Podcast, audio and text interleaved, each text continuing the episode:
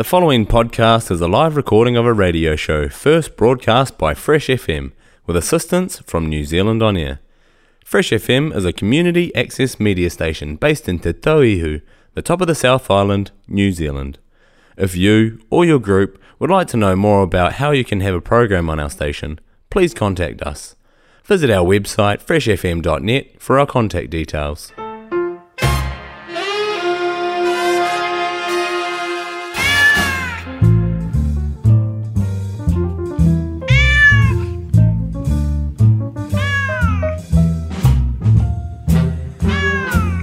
Welcome to the Pussy Galore Show, everyone. I'm your host, Margot. I'm here every Sunday at 3.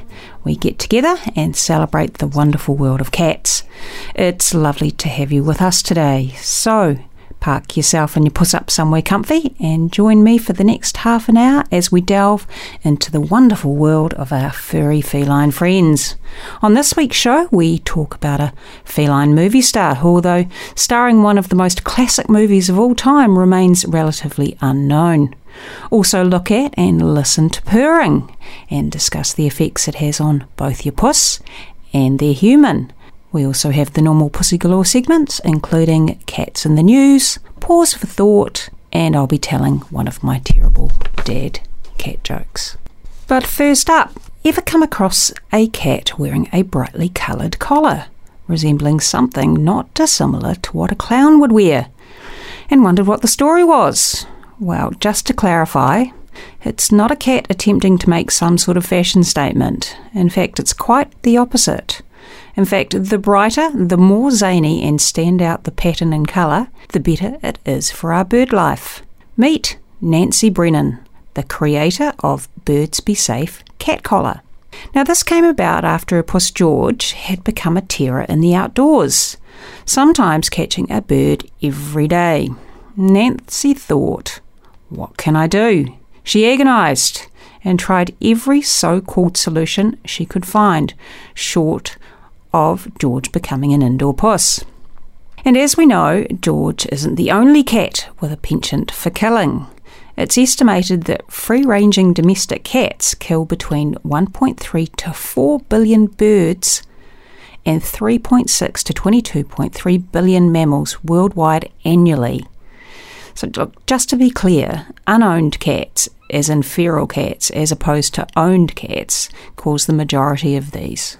Uh, so, Nancy ended up creating the Birds Be Safe collar as a way to allow George to remain an outdoor cat, but at the same time reduce his ability to catch birds. The colourful collars with reflective trim make the cat more visible to its prey, giving birds a better opportunity to spot the puss and escape danger. What is this thing? So it's it's simple really. It's just a loop of fabric that fits around the normal collar, which also keeps the cat safe if the collar gets snagged on something. Uh, the collars have an extra benefit as well because of the reflective trim. It makes them more visible to cars at night. Anecdotally, the collar worked, with George only killing a reported two or three birds over the next 18 months. But there's the big question Does the collar work for all cats? Two independent studies have taken a closer look at the Birds Be Safe collar and have given it the paws up. While it certainly helps to reduce the number of birds a cat kills, it doesn't eliminate the cat's ability to catch birds in general.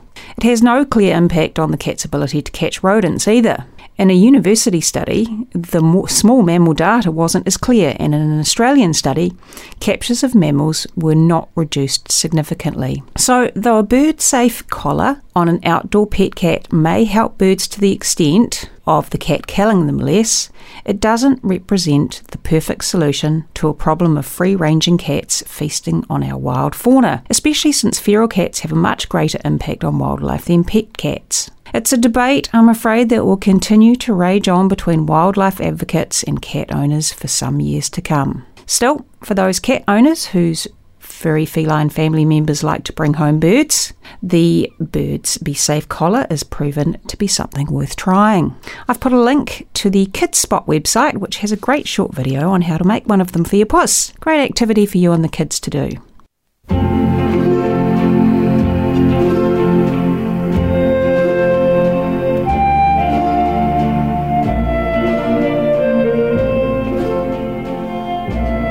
Early one morning, a taxi pulls up in front of the Tiffany & Co. store, and from it emerges elegantly dressed Holly Golightly, carrying a paper bag with her breakfast. After looking into the store's window display, she strolls to her apartment and has to fend off her date from the night before. Holly realises she cannot find her keys, so she buzzes her landlord to let her in. Once inside, Cat jumps into her arms and Holly gives her puss a loving pat. Meet Cat, aka Orangey Minerva, also known throughout his acting career as Jimmy, Jeremy, and Rhubarb. Orangey, also known as Orangey Minerva, was a male marmalade tabby cat who was an animal actor owned and trained by the cinematic animal handler Frank Inn. Orangey had a prolific career in film and television in the 1950s and early 1960s and was the only puss to win two Patsy Awards.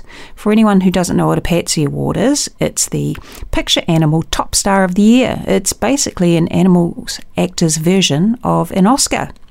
He won that for the first uh, title role in Rhubarb in 1951 a story about a cat who inherits a fortune, and the second for his portrayal of Cat in Breakfast at Tiffany's, which I just talked about before, which was in 1961.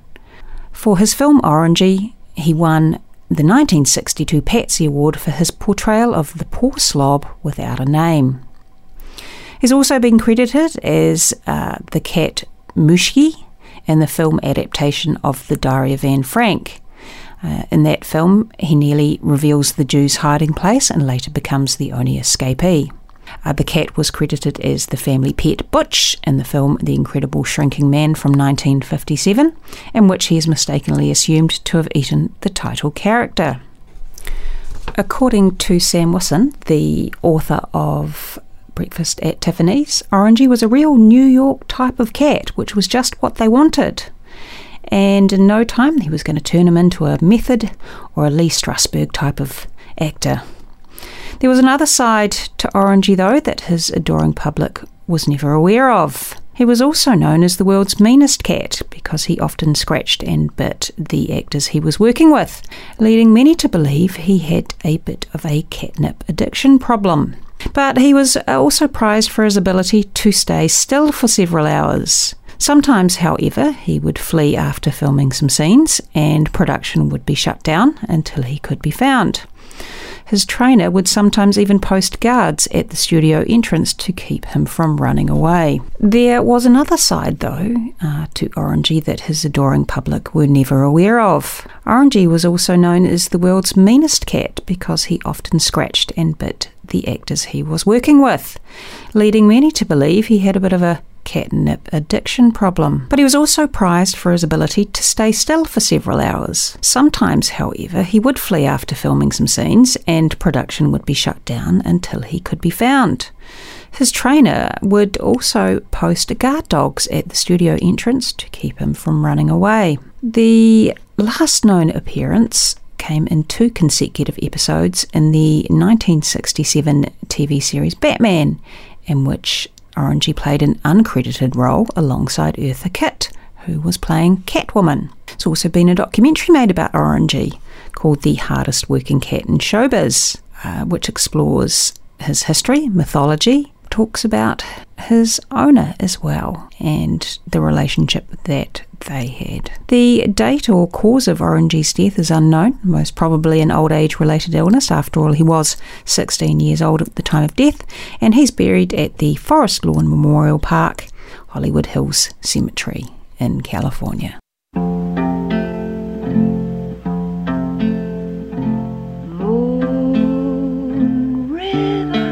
Orangey's big scene uh, in Breakfast at Tiffany's was when Paul is waiting for Holly in a cab to bring her cat as she plans to go to Brazil. She asks the cab to pull over and pushes Cat out into the pouring rain. Just after they get underway again, Paul storms out of the cab, tossing the engraved ring into her lap and telling her to examine her life. She goes through a decision making moment, puts on the ring, and runs after Paul, who's gone looking for Cat. Finally, Holly finds Cat sheltering in an alley, and, with it tucked into her coat, she and Paul embrace and have a smooch. The end. Fun fact Marilyn Monroe was the first choice to play Holly Golightly. Okay, Smoky, first song of the show, Three Cool Cats. It's a 1958 song written by Jerry Leiber and Mike Stoller. It was originally recorded by the Coasters and released as the B side of their hit single Charlie Brown. It was one of 15 songs also recorded by the Beatles. I listened to that and sort of tossed up between the original by the Coasters and the Beatles and have decided to go for the Coasters. Enjoy.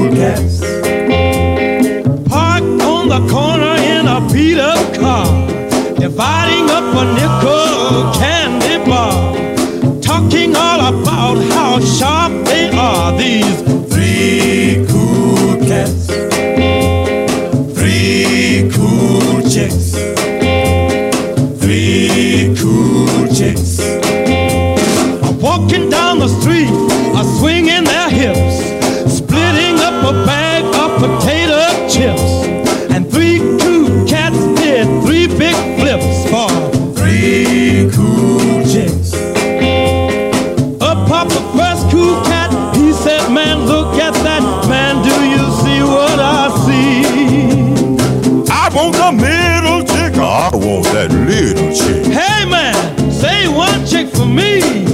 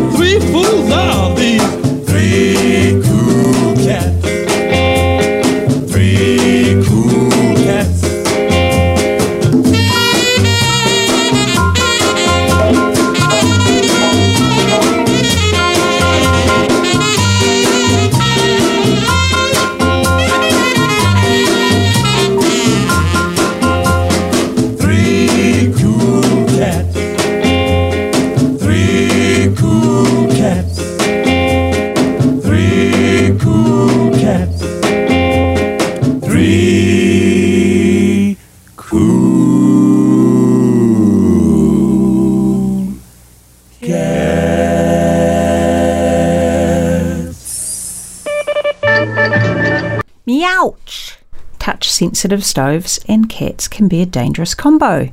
Cats stepping on touch sensitive stoves have caused a rising number of house fires in South Korea in the past three years. Fire authorities in Seoul are asking pet owners to take precautionary measures. Cats caused a total of 107 house fires between January 2019 and November of last year. Four people were injured in the fires, and more than half of which had started when the owners were not at home. Cats can turn on electric stoves by jumping on the touch sensitive buttons, and once overheated, the appliance catches fire and the house goes up, as opposed to induction hobs that only heat up when a certain type of pan is on top. Some stoves have electric coils underneath the glass that heat up regardless of what is on top, and that could be a puss. Cat related fires are continuing to occur on a regular basis, says an official from the fire department in South Korea. We advise households with pets to pay extra attention as fire could spread widely when no one is at home. Oh, that'd be awful. In local cat news, Frank the cat wandered a little too far from home, but this cop cat had a smart plan walking into the Hastings police station for a helping hand. That's a one smart puss right there. The adventurous cat left his home in Parkvale on Wednesday and set out on what ended as a 2k journey to the Eastern District Police headquarters on Eastbourne Street West on Thursday afternoon. When Frank didn't return home for the night, his owner, four year old Theo Whiting, feared someone had picked him up or that he had deserted them in retribution for a recent trip away. Theo's mum, Holly Hales Whiting, said they reported him missing on social media. Around the same time, Frank tiptoed into the door of the police station. An officer at the Hastings police station said six year old Frank made himself right at home and appeared to believe he owned the place. As a result, they let him spend a cosy night in the custody suite before a constable discovered that he had earlier been reported missing by the humans. The relieved family and their beloved cat were quickly reunited. Frank sauntered out of sauntered out of the office in at the police station and walked up to his family, but did not want to go into the cage. As much as we loved his visit, we hope he sticks a bit closer to home in the future, Eastern District Police wrote on Facebook. Cat-inspired track Leave My Kitten Alone, a 1959 R&B hit written by Little Willie John, Titus Turner and James McDougall, first recorded by Little Willie John. Reached number 13 on the Billboard R&B and number 60 on the pop chart on its first release in 1959. Beatles also did a version of it, uh, which was released in 1994 on their anthology number one, although it was originally recorded on August the 14th, 1964.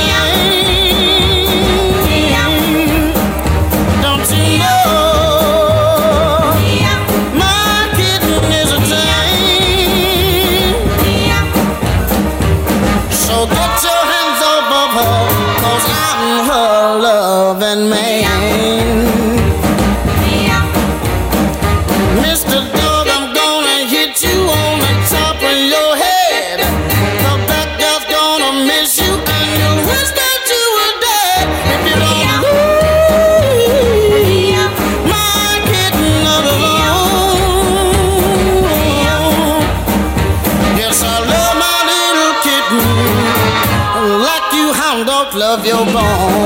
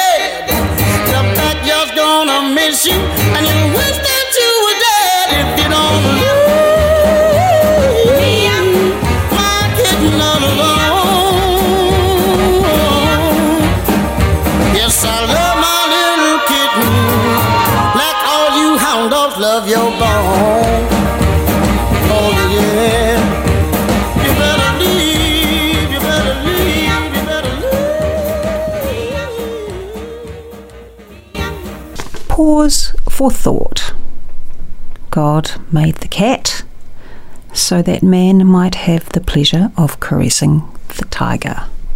This one is attributed to Ferdinand Mérié, uh, who lived from 1897 to 1984. A French veterinary physician and author, he wrote a number of books, including The Life, History, and Magic of the Cat. Yep, it's time for my dad cat joke.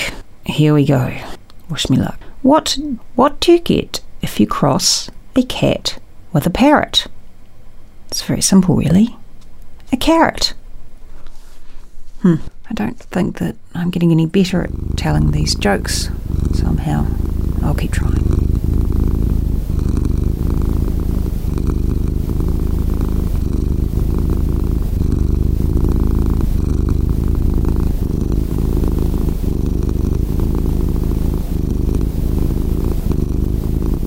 It's well known nowadays that companion animals can have positive mental and physical health benefits for humans that are lucky enough to share our lives with them. We know that dogs can work as service animals for some medical conditions. Being active with your pets can encourage a healthy lifestyle, and having the love and companionship of a household pet can provide relief of stress and anxiety. When it comes to cats, though, there have been some scientific studies into the health benefits of not only owning a cat, but the benefits their purr can offer their human companions. So the question is Does a cat's purr offer healing powers? Let's look at what science has discovered. When a cat purrs, it releases endorphins within its brain. These endorphins are hormones that cause feelings of happiness, sociability, affection, excitement, and much more. Gosh, maybe we should be purring as humans and ultimately we'd end up a lot happier. Studies show that not only does the cat's purr release endorphins within themselves, but also in humans. This can decrease stress levels, assist with coping through illness, and even lower blood pressure. Hmm, so exactly what causes this? It's the sound. Throughout history, healers have used sound in their work with the belief that certain frequencies can have healing effects on both mental and physical health. If you've never heard of vibration therapy, it's a form of therapy that uses whole body vibration to enhance physical health and overall well-being. This therapy is heavily researched and has been utilised for many years by healthcare providers, professional athletes, and personal trainers for a variety of health benefits. It's believed the frequency of the cat's purr works not unlike the purpose of the vibrational therapies. Very cool. And you get a bunch of oh, vibrational therapy for free if you've got a puss. It's great. Last song of the show. Big favourite of mine when I was at university. Uh, Rat in My Kitchen. Song and single written and performed by British group UB40. Features Herb Alpert on the trumpet and was the sixth track on the album Rat in the Kitchen. Released in 1986, it reached number 12 on the UK charts and stayed there for seven weeks. How did it come about? One of the band members moved into a new house and it was full of vermin. And he came in to the recording studio one day and he said, Oh God, I don't care about the album for a minute. I've got a rat in the kitchen. And that's where it started. Now, if the band member had got a puss, he wouldn't have had the rat problem. Just saying.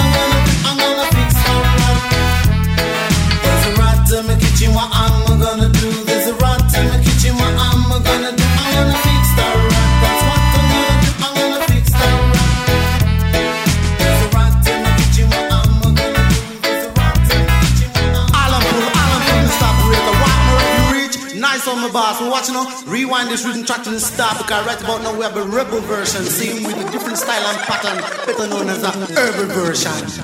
Go there.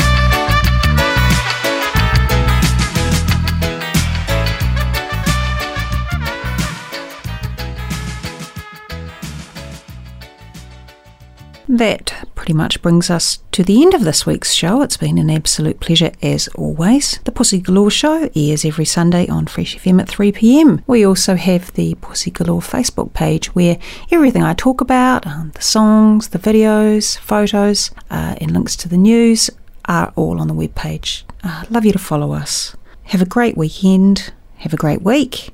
And make sure you pet your puss and maybe even take some time to do a little grooming of your furry feline and stay safe. We'll see you next week.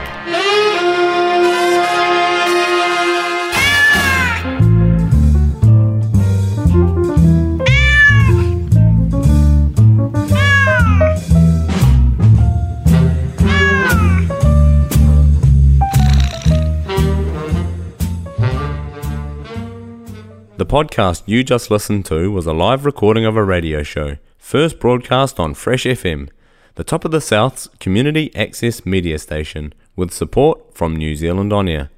The funding of Access Media makes these podcasts possible. To find similar programs by other community access media stations, go online to accessmedia.nz.